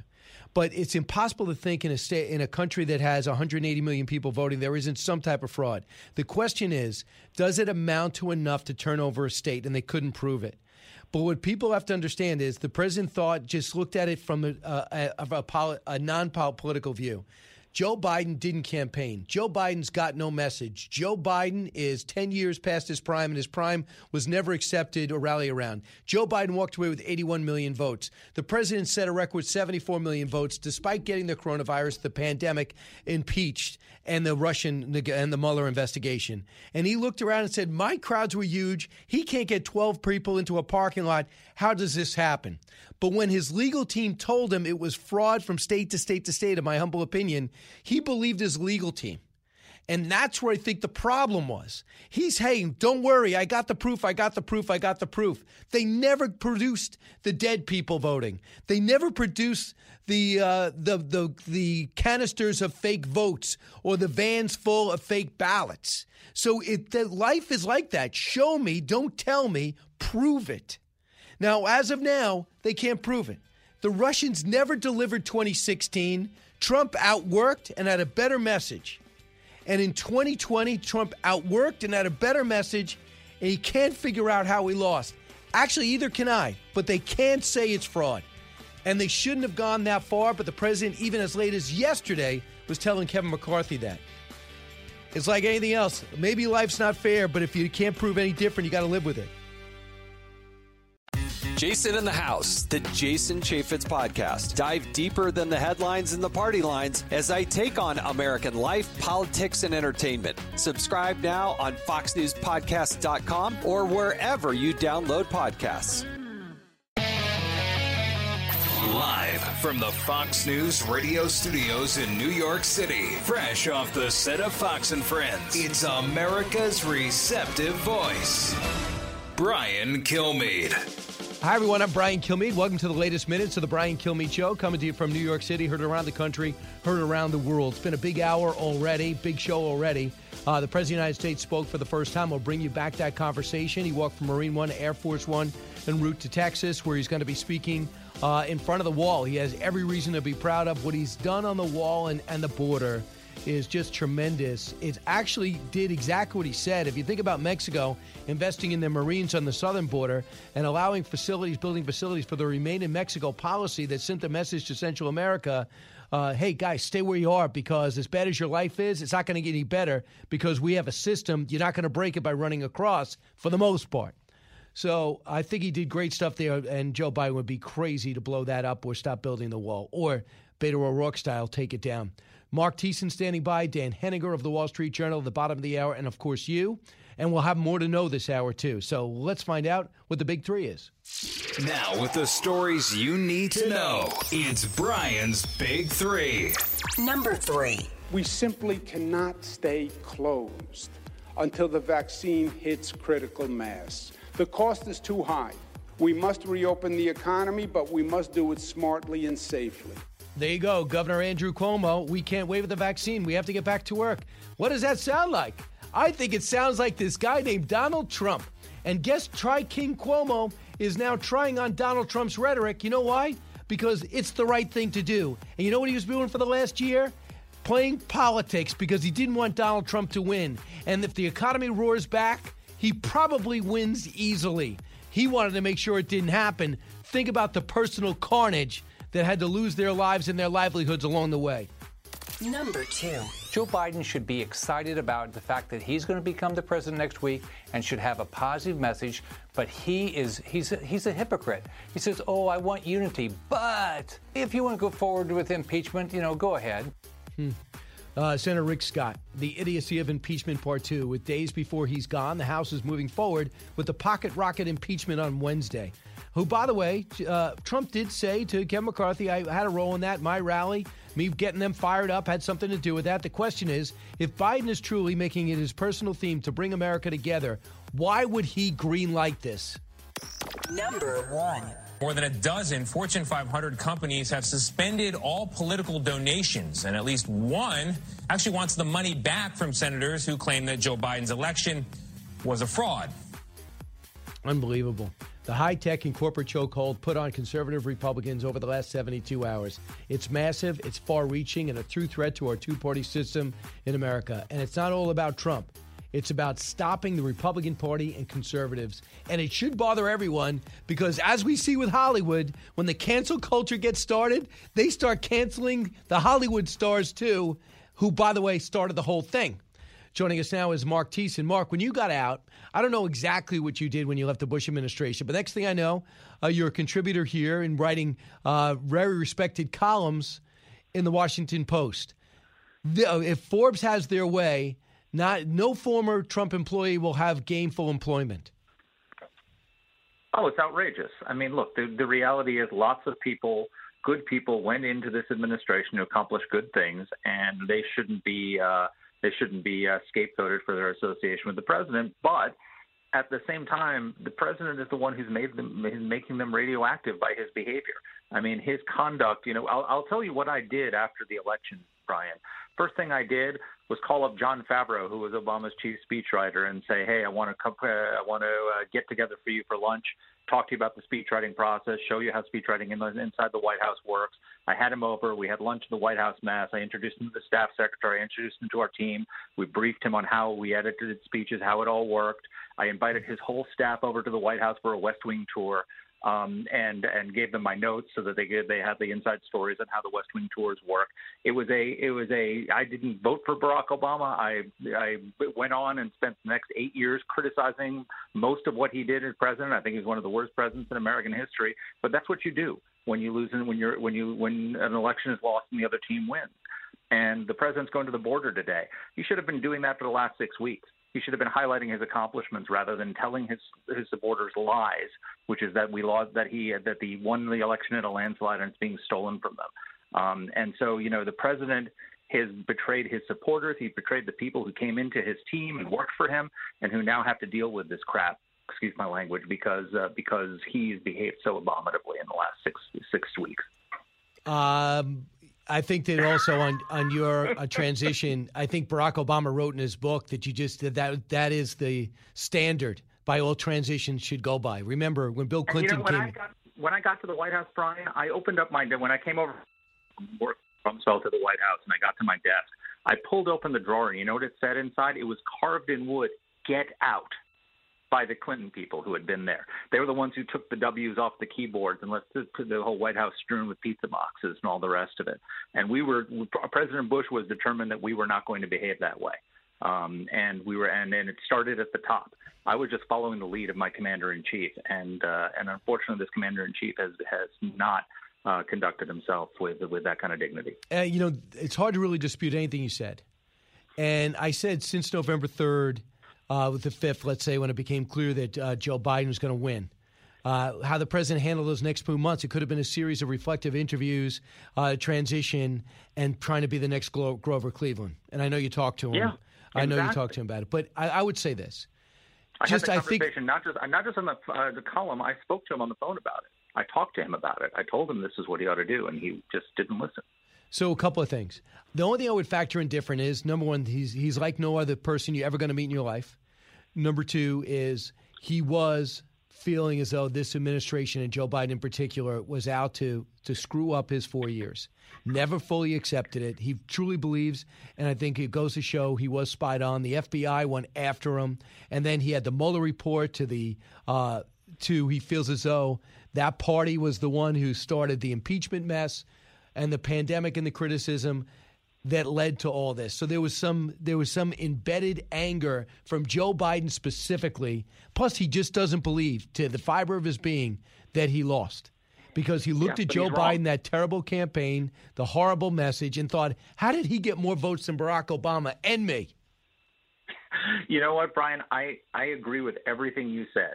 Um, I think that he was treated enormously unfairly. Uh, I think that the, you know the, from the first day they started out with the resistance and said, "Not my president," right? Um, and and uh, and it, and it was unrelenting and nonstop. But you know the problem is he helped them.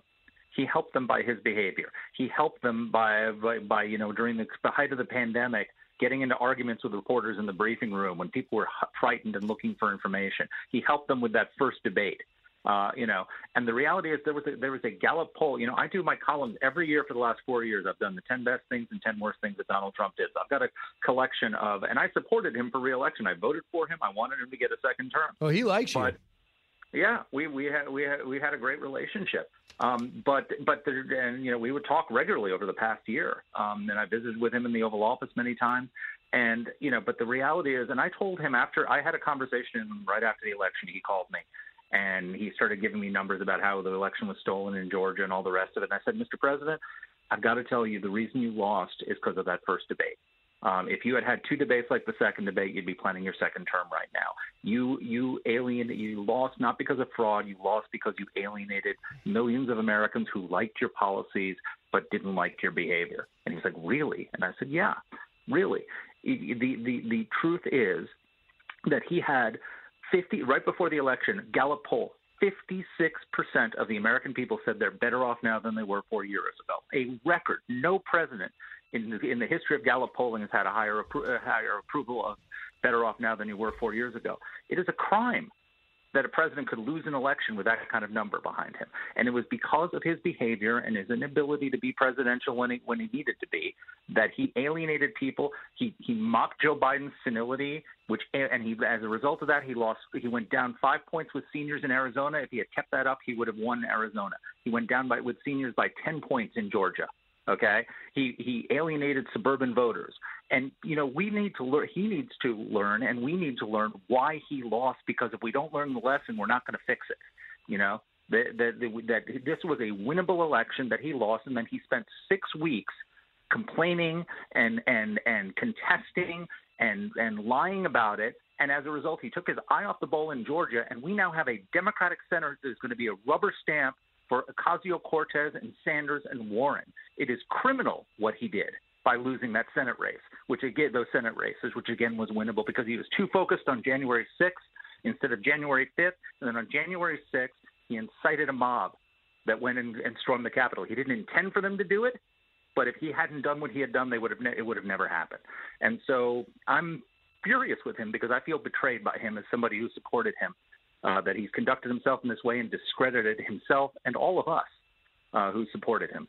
So over the last, uh, having said over the last uh, Friday, since Friday, I am so dis- everything you said, I, I really can't contend with, because I did talk to him after on the phone, and I was, I think I'm the only one to have the interview face to face with him up until that would happen, I guess, a half hour ago since the election, and he's furious. I will say this: his anger is sincere; it's not made up. People say, "Well, he agree hasn't snowed himself." I think that he's uh, s- uh, surrounded himself with with legal people that keep telling him that we're going to prove that this fraud happened. Keep fighting, keep Yeah. fighting. In fact, Rudy Giuliani was trying to get, reportedly, the vice president to just delay the electoral confirmation because he had information that was coming. I mean, so if you have a guy that you implicitly trust telling you this information's coming, you're like, okay, Mr. Vice President, hold off. You can't? How dare you? You're being disloyal. He's like, no, I'm not. This is what you do when you're vice president. You think Joe Biden liked welcoming Donald Trump? No. But he did four years ago. But the president shut out everyone who was willing to tell him the truth and surrounded himself with sycophants and enablers and people who were feeding him or enabling his penchant for conspiracy theories. And the fact that he publicly basically threatened Joe, uh, sorry, publicly threatened Vice President Pence and made and told a crowd that Pence was was either going to disappoint us or not, and then tweeted out in the middle of the riot, tweeted out how Mike Pence had betrayed him, and didn't pick up the phone and call him and say, "Are you okay?" and then didn't speak to him for days, is just abominable. It's just abominable. And we, you know, the truth is, I know that Trump supporters are upset, and I get that the social media companies and everybody's piling on, and Pelosi is politicizing this and all the rest of it. But the reality is, our, his supporters need to understand Donald Trump lied to you. Donald Trump betrayed you by lying to you, creating an expectation that this could be turned around in some way. But, uh, and, and, but I have and to amend you there, Mark. I, I don't believe that he thought he was lying to you. He thought it was robbed, and he thought that his legal team was going to produce the facts. Yeah. You don't think you know so? What? He surrounded himself. I, I, I agree with. Okay. He he didn't knowingly lie. He he he did not. He was in such deep denial that he wouldn't listen to anybody who was telling him the truth. Because I told him you lost. Lots of people were willing to tell him that he lost. And the reality is, it's a tragedy because one, you know, he as I've documented, he's he. If you just look at his list of accomplishments, it's one of the great conservative presidencies of uh, of our of my lifetime and the and he was he was truly viable to win this presidency back in in four years' time. I don't think he is. I don't think he deserves to win reelect uh, to be reelected or to run again um, after his conduct in the last few weeks. Um, and he's he's destroyed his legacy. Uh, he's given uh, people his political em- enemies ammunition to to besmirch his record, and by extension, all of us who who backed him and worked with him and tried to help him. Um, and I, I just I I feel betrayed. I know. I, I hear you. Every Trump I, supporter I, should feel betrayed. I hear you, but you're in the middle of the hurricane now. Uh, we need a couple of months, and I'm going to talk to you again, Mark, and we'll see. All right. We'll see how he handles it. But you're not done yet. I, I, I'm right. really concerned. Uh, this impeachment is the as a typical overreach by politicians who only care about politics and not the country, in my view. And this Parler being this why. Parler takedown, and this forever banning the president from Twitter and Facebook, even as Angela Merkel and, and Emmanuel Macron upset, is Mark Thiessen agreeing with me on any of the things I just brought up? I am. I'm agreeing with you that as those Pelosi, for example, she said Trump is so dangerous that we can't get through the next few days with with with him in office. Yet instead of calling the House back the day after the, after the riot and passing articles of impeachment and sending them right to the Senate, she's she's passing them on Wednesday, a week after the riot, and then waiting until after the election. so what's the threat? You know, it's just it's it's political. But but Brian, what he did was an impeachable offense. That doesn't mean we should impeach him, um, but we don't have a, but he doesn't have a moral high ground to stand on. The the if the if he was uh, going to serve for nine months instead of nine more days, I think it would be unquestionable that he should be impeached for what he did. But he's Right. leaving. It's divisive. It's not what our country needs right now. We need to get past this and recover. And so I don't think it's helpful. And they're trying and they're trying to jam up Republicans and make them vote against Trump uh, so they can hurt them in the election. And and it's a you know I, their their motives are political. Yeah, I'm telling you, Mark. They're coming for Mark Thiessen next. They're coming for Fox next. They're coming for they're coming from the Federalists next because they're not going to like what's saying. They have corporate well, America, gave big tech. What'd you say? Trump gave them our position, gave away our position. I'm in a foxhole with you, Brian, but Trump told them what our coordinates are. yeah, Mark, you're, you're not going to be laughing when they're coming for you. They're going to if, if they get Thiessen, they can get anybody. I've I'm- always said I'm, that. I'm against censorship. I'm against cancel culture. Um, but but I think we also need to be honest uh, and and and lay the blame for. He's given them the pretext. He, this is the story of the Trump presidency. He always gives them the pretext to do what they to do what their to follow their worst instincts and do things that are unfair by his behavior. And it's, this is just the biggest version of it. Uh, Mark Thiessen, always uh, telling it like it is. Appreciate it, Mark. Thank you. Thanks, Brian. You got it. Uh, Wall Street Journal's Dan Henninger next, but uh, on the phones, you one eight six six four zero eight seven six six nine. Holding our politicians' feet to the fire, no matter who they are. That's Brian Kilmeade. New from the Fox News Podcasts Network. My name is Kennedy, and welcome to my podcast, which will, I humbly say, single handedly save the world. You're welcome. It's Kennedy Saves the World. Subscribe and listen now by going to FoxNewsPodcasts.com. From his mouth to, your ears, it's Brian Kilmeade. Hey, welcome back, everybody. Howard's uh, listening on KOIL in Nebraska, Omaha, Nebraska. Hey, Howard. Hey, Brian, what if Trump was to follow the Nixon model? Call their bluff, resign to promote healing, admit no wrong, note accomplishments, then Pence pardons, and Trump gets a chance to rebuild his legacy. I'm not sure that will ever work. I don't think that Nixon was effectively rebuilding his legacy to run again. See, would, what Trump wants to run again, there's no question. And Nixon was never going to be able to run again. He was a quiet advisor to every Democrat and Republican president afterwards, but Trump's not in that place. But listen, his dismount from November 3rd is the problem. But his report card is going to look better and better as we move away from it. I think the storm has just got to calm down for a while, Howard. And I think if you do something like that, it's just going to make it look like you're guilty. And he does not feel like he's guilty. They're not going to be able to impeach him. And if they try to do something once he's out of office, there'll be absolutely no stomach for it. My goodness, we're in the middle of a pandemic. Uh, we're in a global crisis. I cannot see in 100 days people saying, oh, that Trump story, let's bring that back. But uh, it's just strategic thinking and it's solid, Howard. Thanks so much for adding to the show. Dan Henninger joins us. The Wall Street Journal says the president should not be impeached and more. He's the deputy editor of the Wall Street Journal editorial page. He joins us next. Does he feel like the Wall Street Journal's under attack from big tech? We'll talk about it.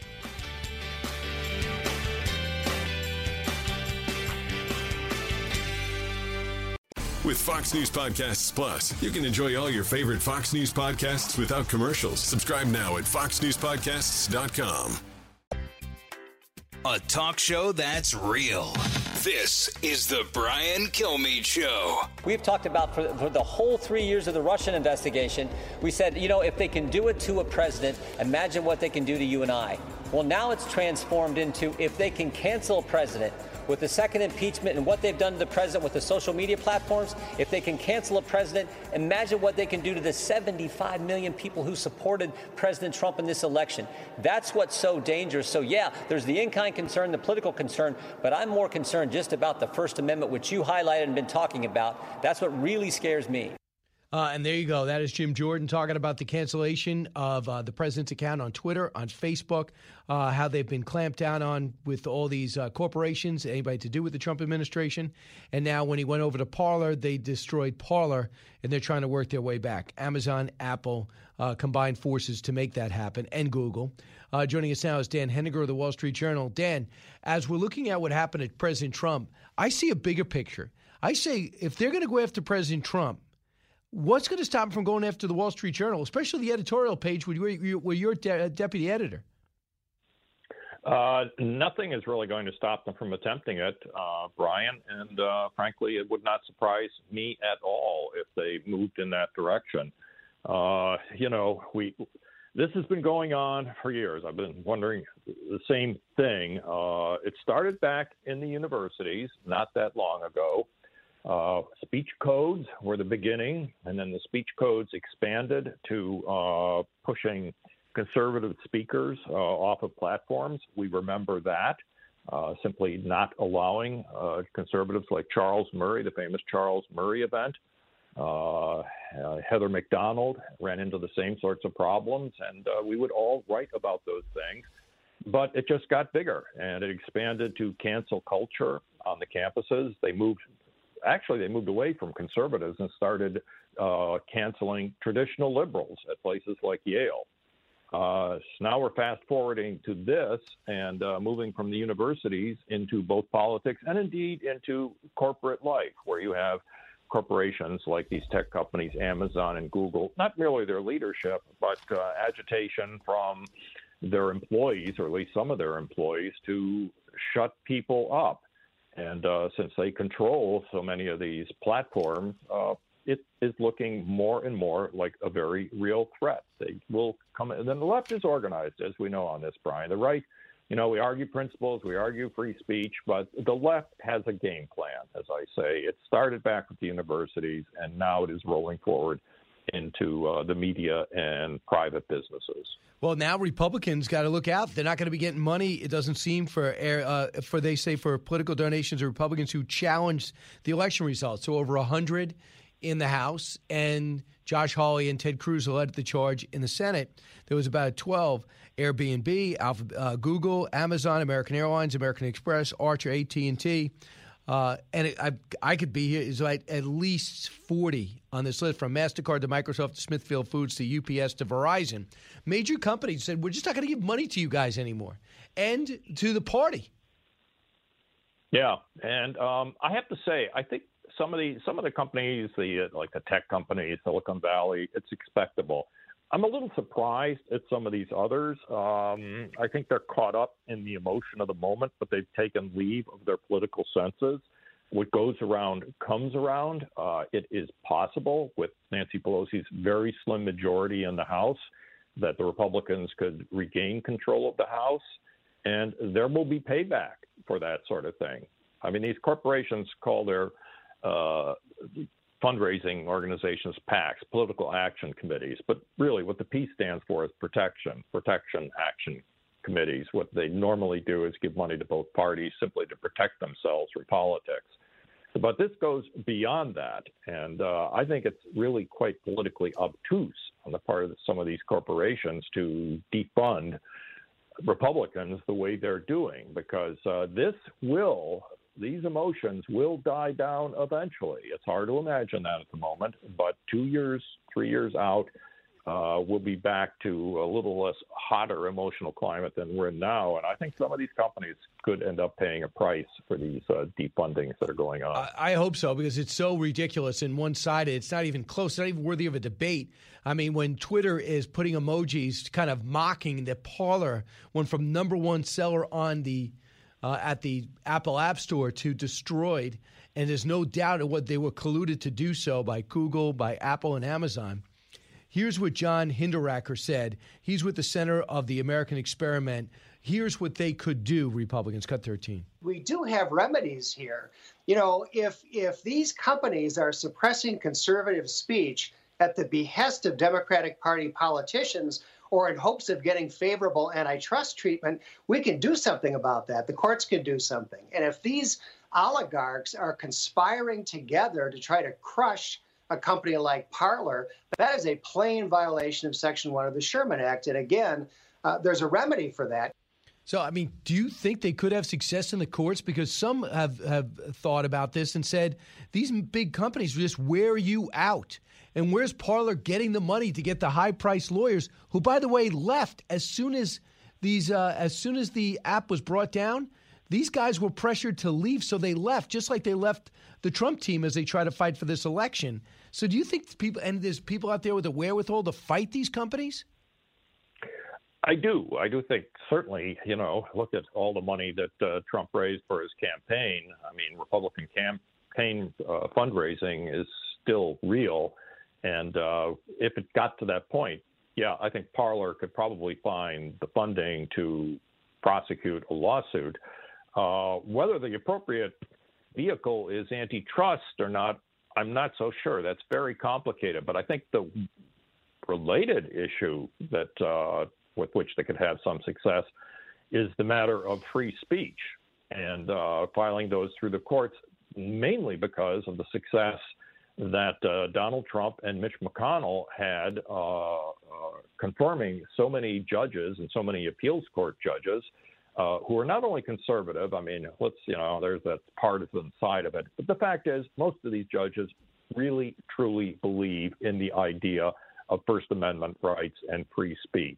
And clearly, what's going on here is violative or suppressive of those free speech rights. And I think if they were to start pushing cases into the U.S. court system as now constituted, and especially the Supreme Court as well, uh, we could see some significant legal decisions uh, going against the uh, kinds of incursions that uh, seem to be uh, basically epidemic at this moment. It just worries me And we're talking with uh, Dan Henninger because you know the media outlets, like never before, are anti Republican and really anti Trump. They'll only put Republicans on if they're anti Trump, uh, except for Rick Santorum, who fights the good fight, and maybe a handful. Everybody else is just basically given in and said Trump's the worst, another Lincoln Project type mindset.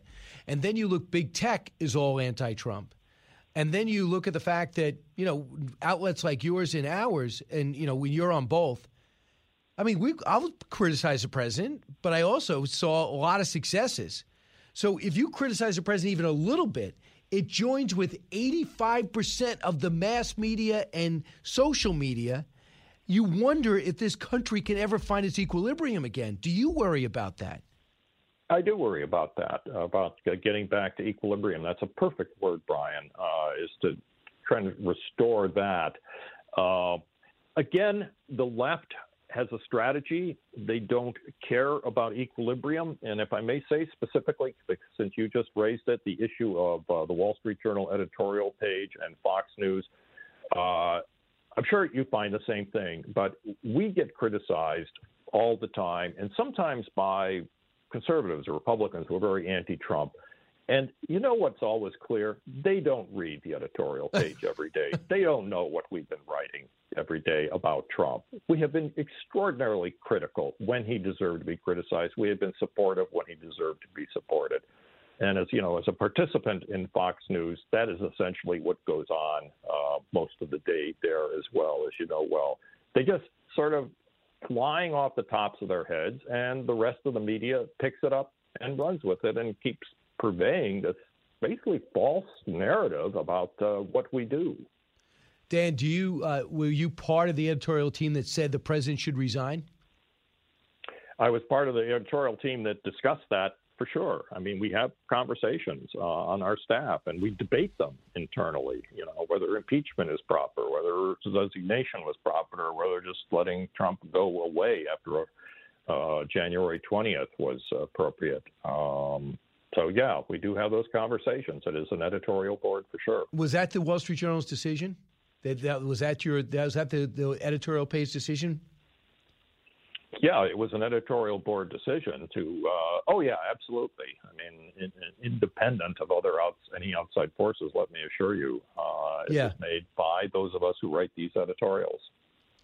So now that you um, you see that he's got six days left, and they're going to go full force into this impeachment. The House is going over rules today, and tomorrow they have the vote, and it's going to be a simple majority. And it's going to be there. Joe Biden's inauguration theme is America United. If he is truly wants to be an effective leader, don't you believe? And if not, that's fine. If you want to lead, the first thing I would say is stand down. Censure, something else, stand down. I need people confirmed. I got a pandemic. I got to get vaccines in arms. I got to get our economy up city by city, county by county, town by town. I got China breathing down my neck. I have Europe uh, cutting a trade deal with China while we sit down idly by. I cannot afford to go through an impeachment of a president that's at Mar a Lago. Don't you believe that would be leadership? I think that would indeed be leadership. That uh, we have made we made that argument today uh, in an editorial in the Wall Street Journal that um, it is in Joe Biden's own political interest to get past this to tell the forces on the left to stand down. Um, and, you know, you raise an interesting question here, Brian. Uh, he has big problems with China. Uh, China has obviously become extraordinarily aggressive. And it looks as though Joe, Joe Biden is worried about pressure from Nancy Pelosi specifically. Uh, Chuck Schumer's been kind of quiet, but Nancy Pelosi specifically, and he won't stand up to the left wing of his own party.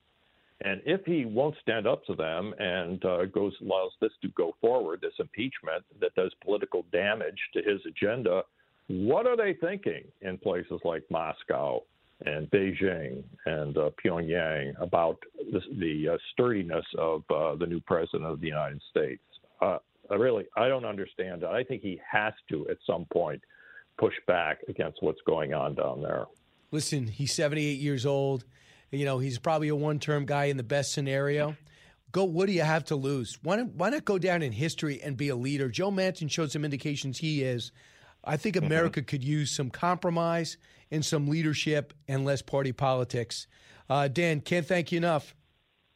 Great to talk to you, Brian. Same here. Uh, when we come back, take your calls and find out if there's indeed more to know.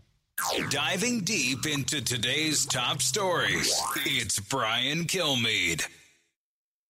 A radio show like no other. It's Brian Kilmeade. Hey, welcome back, everyone. Uh, this is Brian Kilmeade. We're just going to wrap up this hour. Beyond the five tonight. I'll be playing myself. I'll be in Stuart Varney's studio. They're not in the same set, which is disappointing, but it's going to be fun. So please watch. Uh, and of course, keep listening to this show because I have a sense there's even more to know. More to know. Sponsored by Oxford Gold Group. Call today to learn how you can protect your retirement and savings account. 833 600 Gold. That's 833 600 G O L D. There you go. This is a little bit of how, how it sounded as Alabama beat up on Ohio State in the national championship game. In a season of chaos, the Crimson Tide are the conference. Constant excellence. Bama bludgeons the Buckeyes, and Saban steps past Paul Bryant with his seventh national championship. Yeah, it was pretty unbelievable. Nick Saban actually did smile. Uh, they won. He says, I give myself a day after a national title. Then he starts worrying again. They dominated Ohio State 52 24. They're 13 0. Ohio State only played six or seven games, but I just give salute everybody for playing. I have tremendous respect for uh, Trevor Lawrence uh, and Justin Fields for going to bat as the biggest names in college football and saying, we have to play. And of course, the President of the United States for making it happen. This just this was uh, this was a good game for a quarter and a half and then just Alabama could not be stopped. They were on fire. I'll tell you what the big story about is breaking or surpassing Bryant, Saban to pass Bryant. You remember we had Joe Namath in uh, before, right before the pandemic, and how inspirational Bryant was in in, in his career.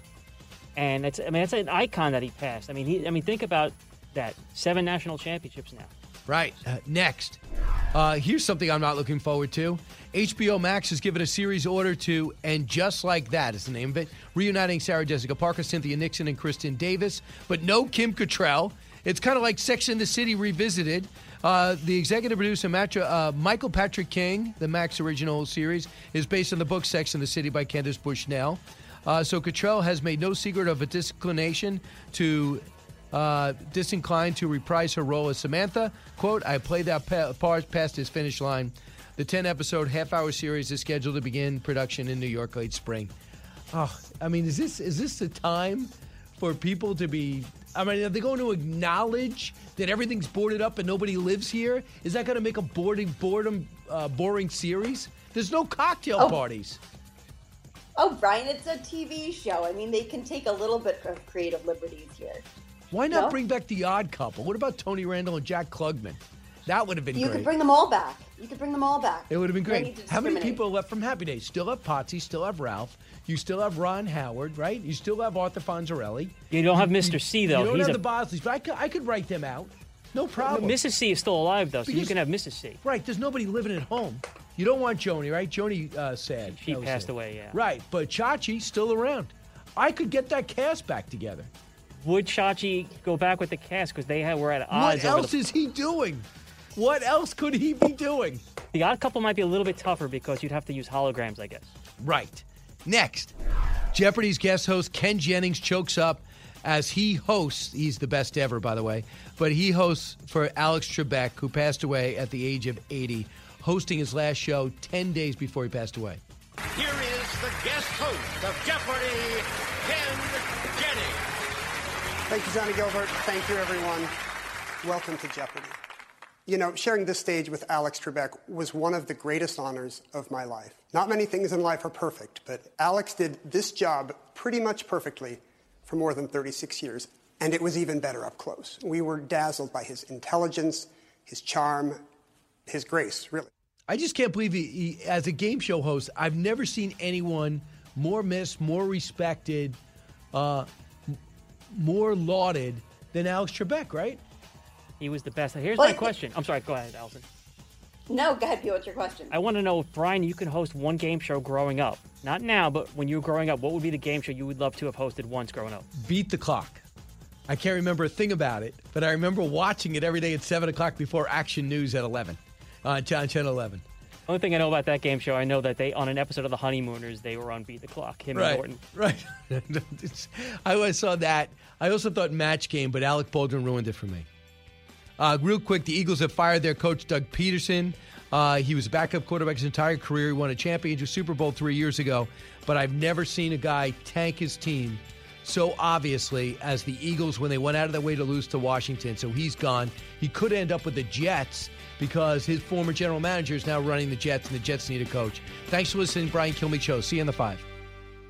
I'm Charles Payne. Listen to my Unstoppable Prosperity podcast so I can get you making money right now. Whether stocks are hitting new all time highs or in free fall mode, opportunities abound. So, why are so many potential investors still sitting on the sidelines? In a new season of my podcast, I'm going to get you in the game. After 38 years on Wall Street, I'm ready to impart some lessons and get you invested in the greatest wealth generating machine in history. Listen anytime, everywhere at foxbusinesspodcast.com or wherever you listen to your favorite podcast.